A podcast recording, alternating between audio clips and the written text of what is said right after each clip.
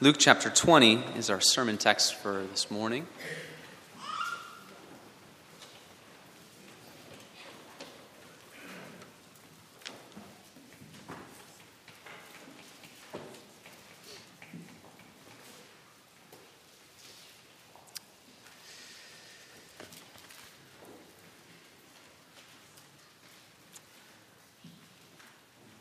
We have seen the Word of God and the promises of God this morning as we have observed and taken part in baptism.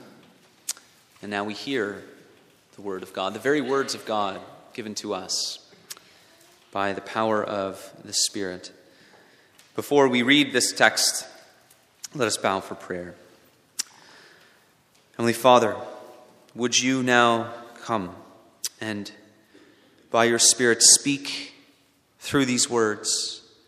Would you cleanse your servant of, of all sin, of anything that would hinder your truth being proclaimed today?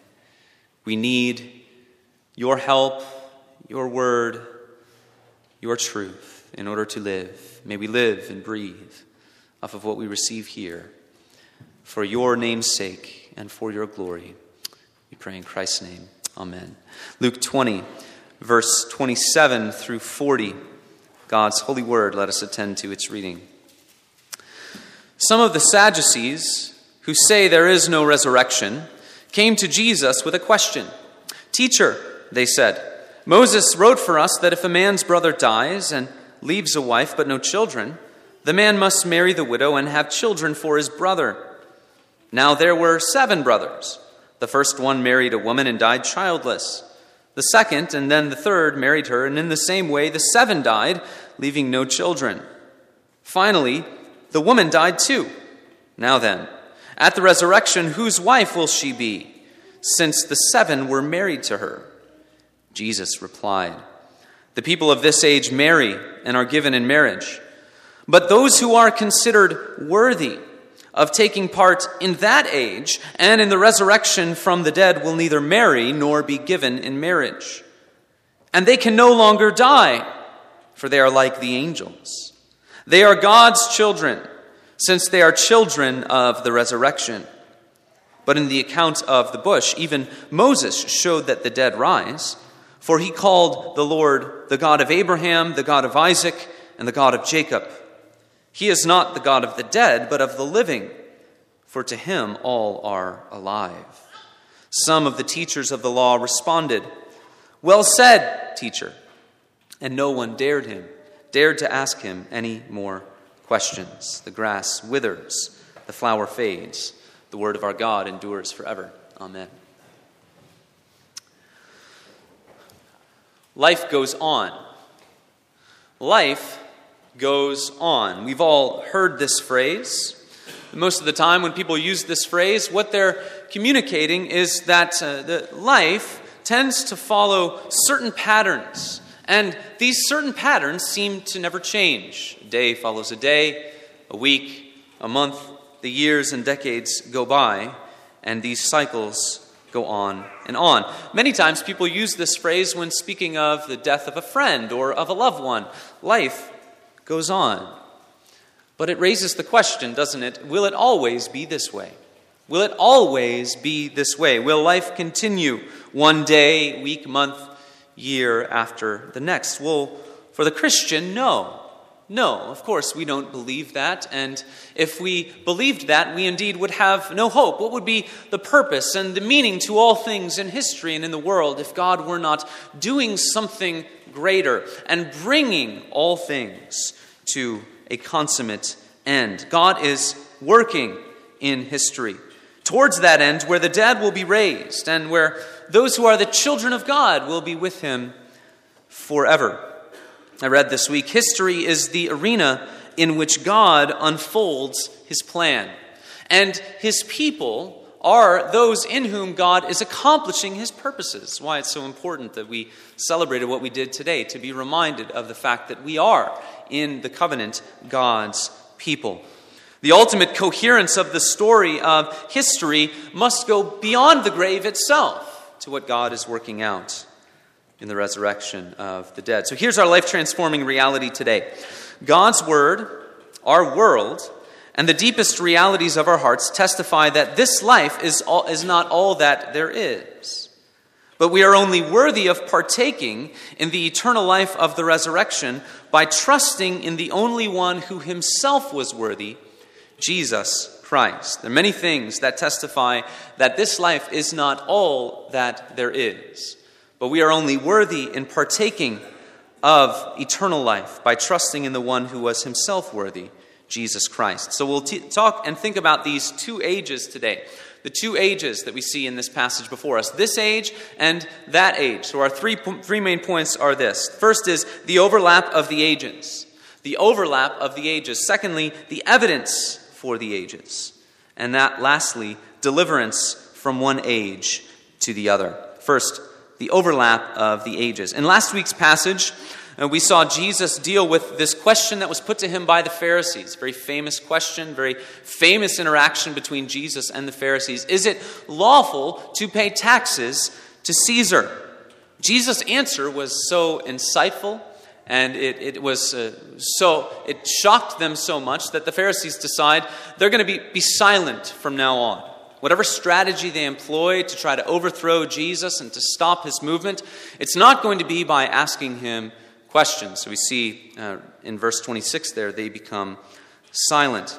That makes way for the Sadducees. It's a smaller group, but certainly well known in Israel. They had many things that were, they were different from the Pharisees. They were fiercely loyal to the written law, they had no regard for oral tradition. And of course, uh, important for our consideration today, they denied the physical resurrection of the body at the end of all things. This is why they ask Jesus about the resurrection itself. They're trying to show that such an idea is absurd. If you follow out the logic of the resurrection, it will create all kinds of situations that make no sense. And surely God would not have his world uh, go on in such a way. So they construct this situation around this law that was called levirate marriage. The law is listed in, uh, or given for us in Deuteronomy 25. It says this. If brothers live together and one of them dies without having a son, the dead man's wife must not remarry someone outside the family. Instead, her late husband's brother must go to her and marry her. In the context of Jewish, Jewish culture, this was a way to honor the deceased brother. Hard for us to relate, right? Most of us, if we unexpectedly le- left this world, we wouldn't expect, nor perhaps would we want, our spouses to go and find the closest sibling to us for their next mate. But this was something that uh, they used in order to uphold their honor and shame culture. This was to honor uh, the deceased brother. And so, from this next marriage, when the brother in law of this woman would come and they would be married, that first child of that new marriage would be considered the son of the man who had deceased. It's for uh, this reason that the Sadducees are saying if you really draw this out, you could have a sort of reductio ad absurdum, would produce an absurd result. But it shows us the kind of way that the Sadducees are thinking about the resurrection, isn't it? That they're thinking about it really, what it would be is just sort of a continuation of this life, a continuation of the patterns of this life. What Jesus shows them, what Jesus shows us today through his words, is that the character of the age of the resurrection is so unlike our age today that all of these situations will not be of a problem at all. Jesus says people will not marry, nor will they be given in marriage. There will be fundamental differences that make this kind of situation not a problem at all.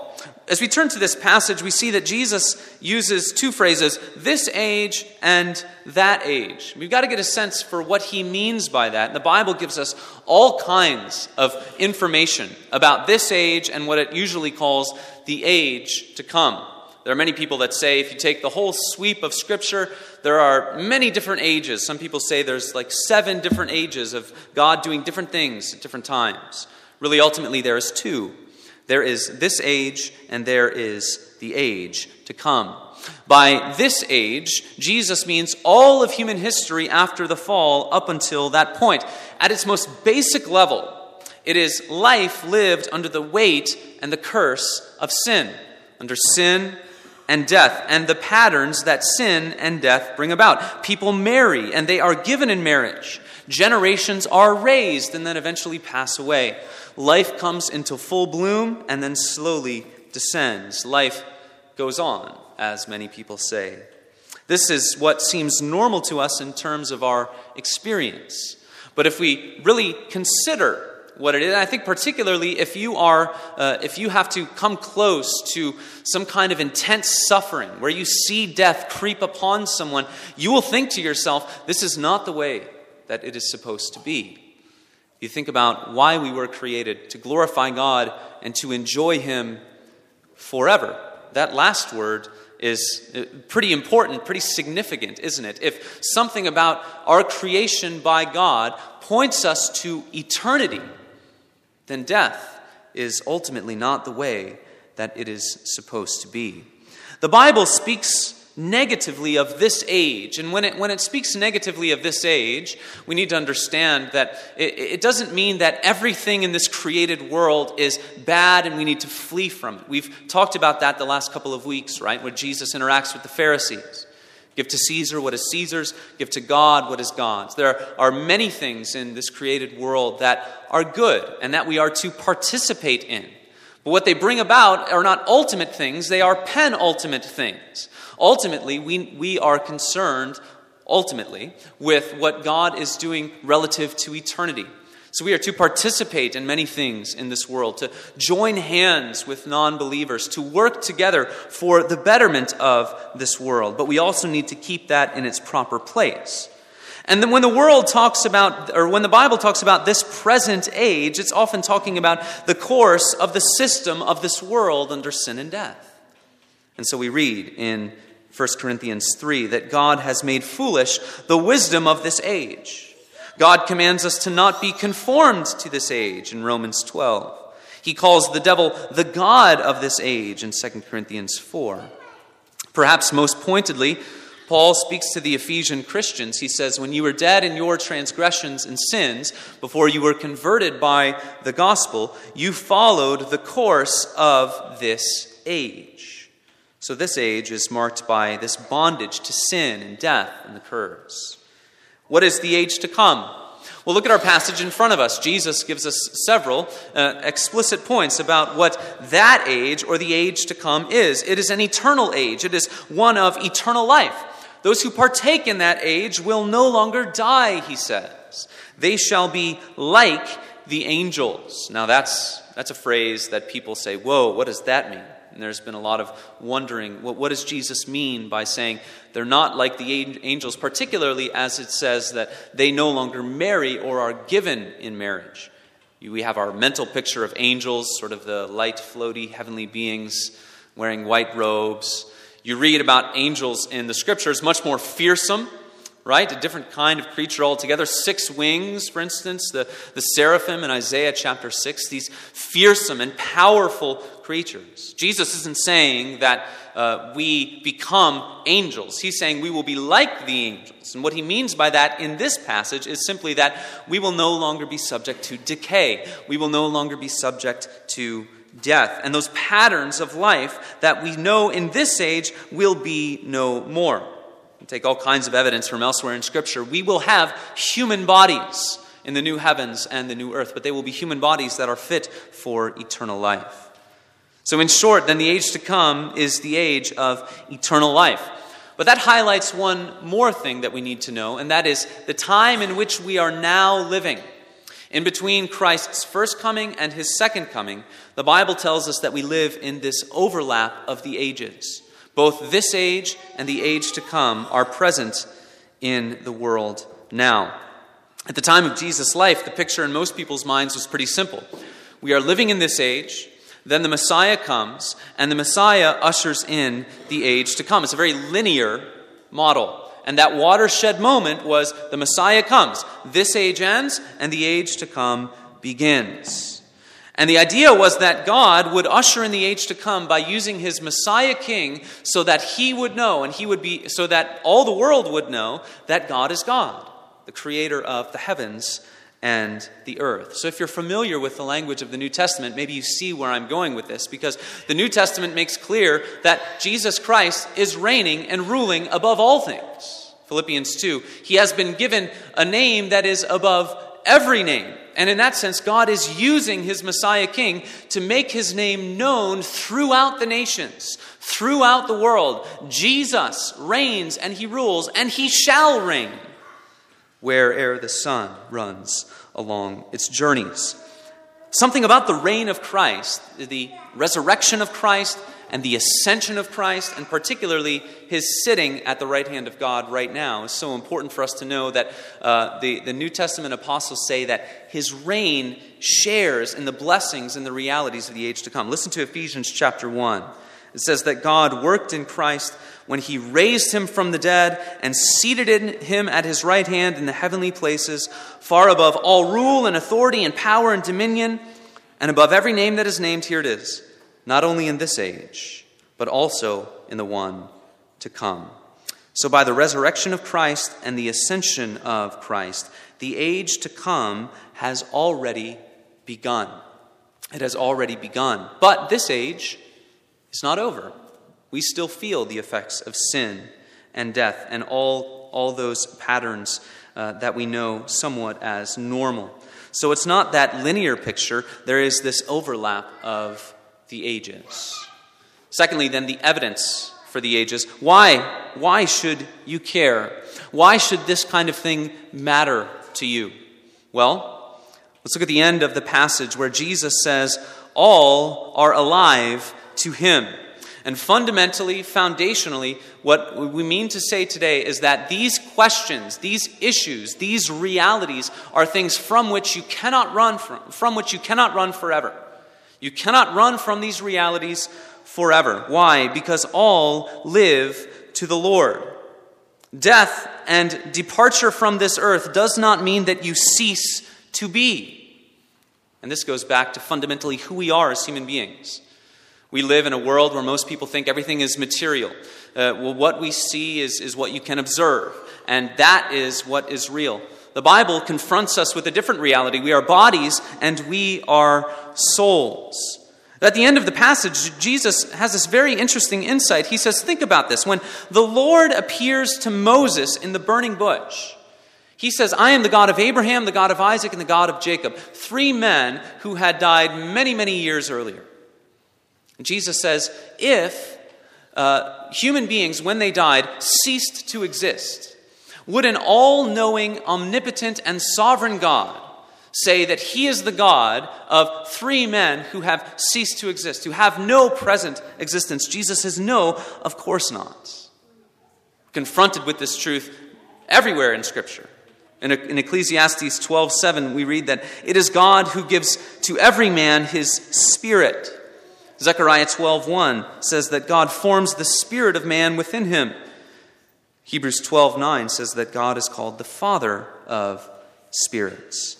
Not only in scripture but also outside in the world there is abundant evidence for the immaterial existence of human beings, of our souls, all kinds of evidence. Think about how often even in our divided age, think about how often our public conversations revolve around concepts like good and evil, or justice, or love.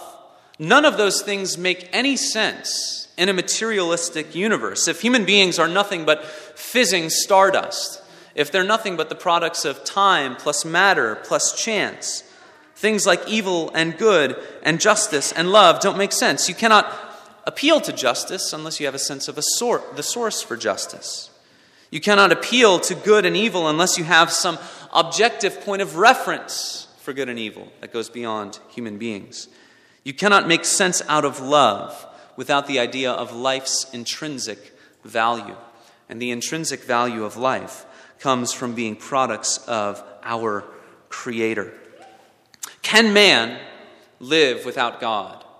Well, in terms of his experience, in terms of what he constructs in his own mind, perhaps he can live without God. But logically, you cannot make sense of this life without God, and ultimately, you cannot live without God, because both judgment and resurrection are coming. We read in Scripture that in the days of Noah, they were marrying and they were being given in marriage. People were saying life goes on, one day continues after the next. Things never seem to change. And then what happened? Judgment came. And so Jesus is showing us just how essential these things are. But the question is, how do we become partakers in that age? The age of the resurrection. And that brings us to our final point this morning being delivered from one age to the other.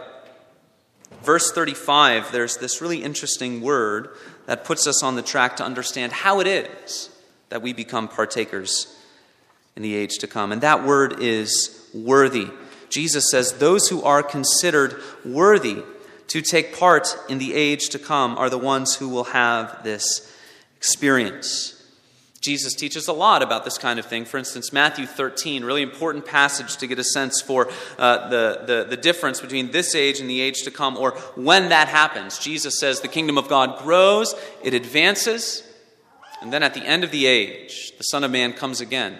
He says, The righteous will be separated from the evil. The righteous ones will be separated from the evil ones. The righteous ones will enjoy fellowship with God. Evil will be tossed into the fire where there will be weeping and gnashing of teeth.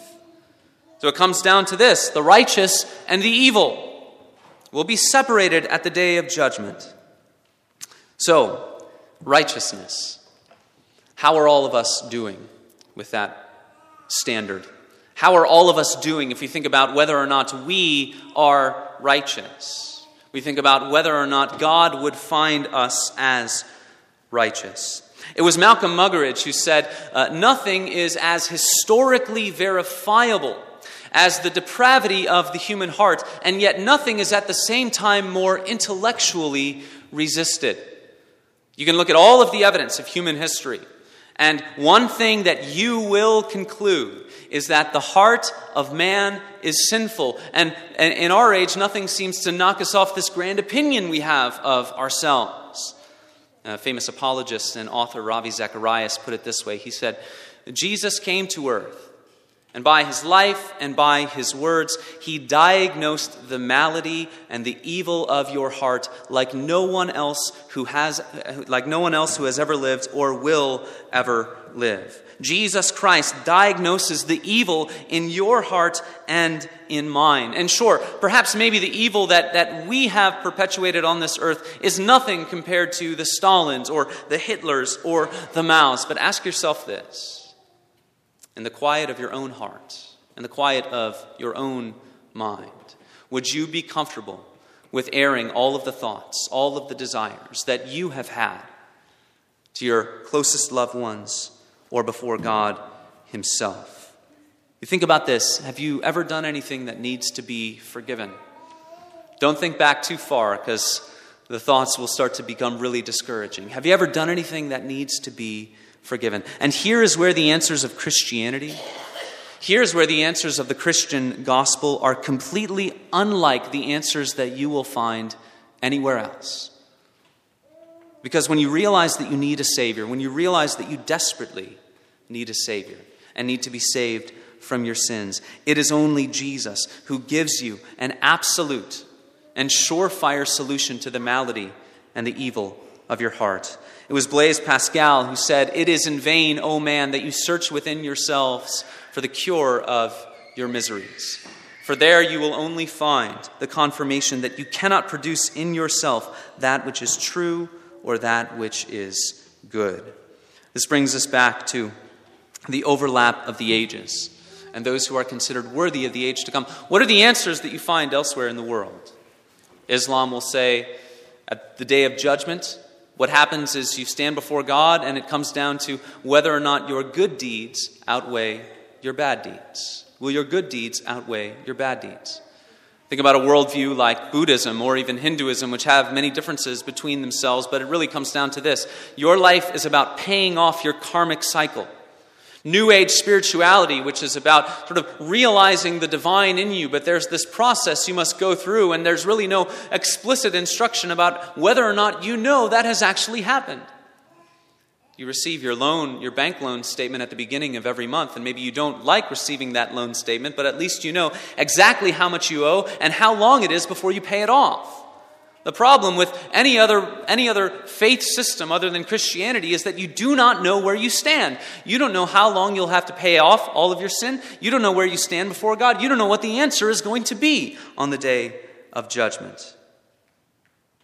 But the Bible gives us the best news that we will ever hear. Life, eternal life, life in the age to come, can be yours now through faith in Jesus Christ through trusting in what He has done in order to cure us from the evil in our hearts. When someone comes to faith in the Lord Jesus Christ through the power of the gospel, through the life that comes through that proclamation, the blessings of eternal life, life in the age to come, comes intruding upon this present time now and comes to those who believe in Christ through faith who still dwell in this present age, but the life of the age to come comes to them as they embrace the Lord and their Savior. Galatians 1 3 through 4 says this Grace and peace from God our Father and the Lord Jesus Christ, who gave himself for our sins in order to deliver us from this present evil age.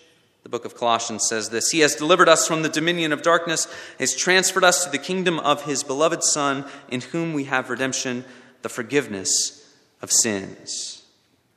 One last question that we have, though. Jesus says, These blessings are given to those who are considered worthy. Worthy. How does the Christian gospel answer that? How do those who believe in Jesus Christ be considered worthy of the age to come? When we, when we trust in Christ, when we believe the good news, all that Jesus did is credited to our account. What did Jesus do? He lived perfectly just, never sinned once. As the perfect one, he went to the cross. So the one who trusts in Jesus can know for certain and understand that the death that he died on the cross, he died for sinners. So when accusations are thrown your way, you could imagine on the day of judgment, if an accusation were thrown your way, you have not paid the price for sin, you can say, and trusting in your Savior and clothed in the robes of His righteousness, you can say, I have paid the price for sin. I have died the death that sin demanded that I die. For my Lord and my Savior suffered the pains of hell for me on the cross. Not only was his death a substitutionary work, but his life was a representative work the obedience that he was perfect in achieving in his life, that is credited to those who believe in the gospel. And that's why Jesus can say that, uh, that all of those who are considered worthy are sons of God. Galatians chapter 3. You are all sons of God through faith in Jesus Christ.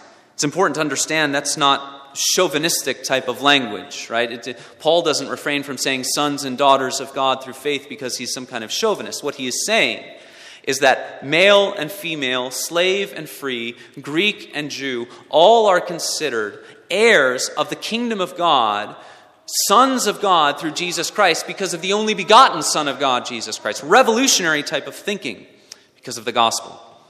No matter who you are in this life, what your walk in life is, you can be a son of God through Jesus Christ. And then the connection to that, Jesus says, this is the glory of the assurance. He says, the sons of God are the sons of the resurrection. One group is the same as the other group. The sons of God are the sons of the resurrection.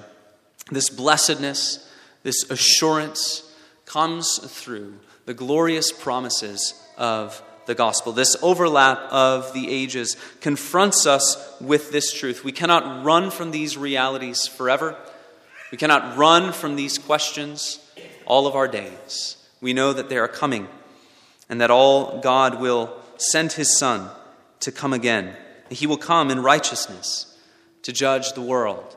And the question will be will we be found united to Jesus on that day? If any man is in Christ, he is a new creation, the Lord who reigns in the age to come, sends his blessings through the Holy Spirit through those who believe in the gospel. Amen. Let's pray.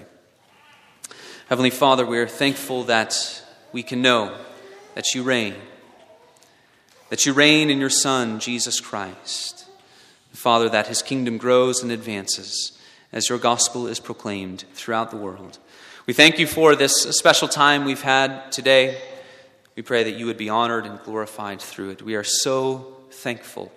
We are so humbled to be your covenant people in this world, called to do your work, called to live according to the change you bring about in us. Pray all these things in the name of Christ, by the power of the Holy Spirit. Amen. We'll close by singing number 309.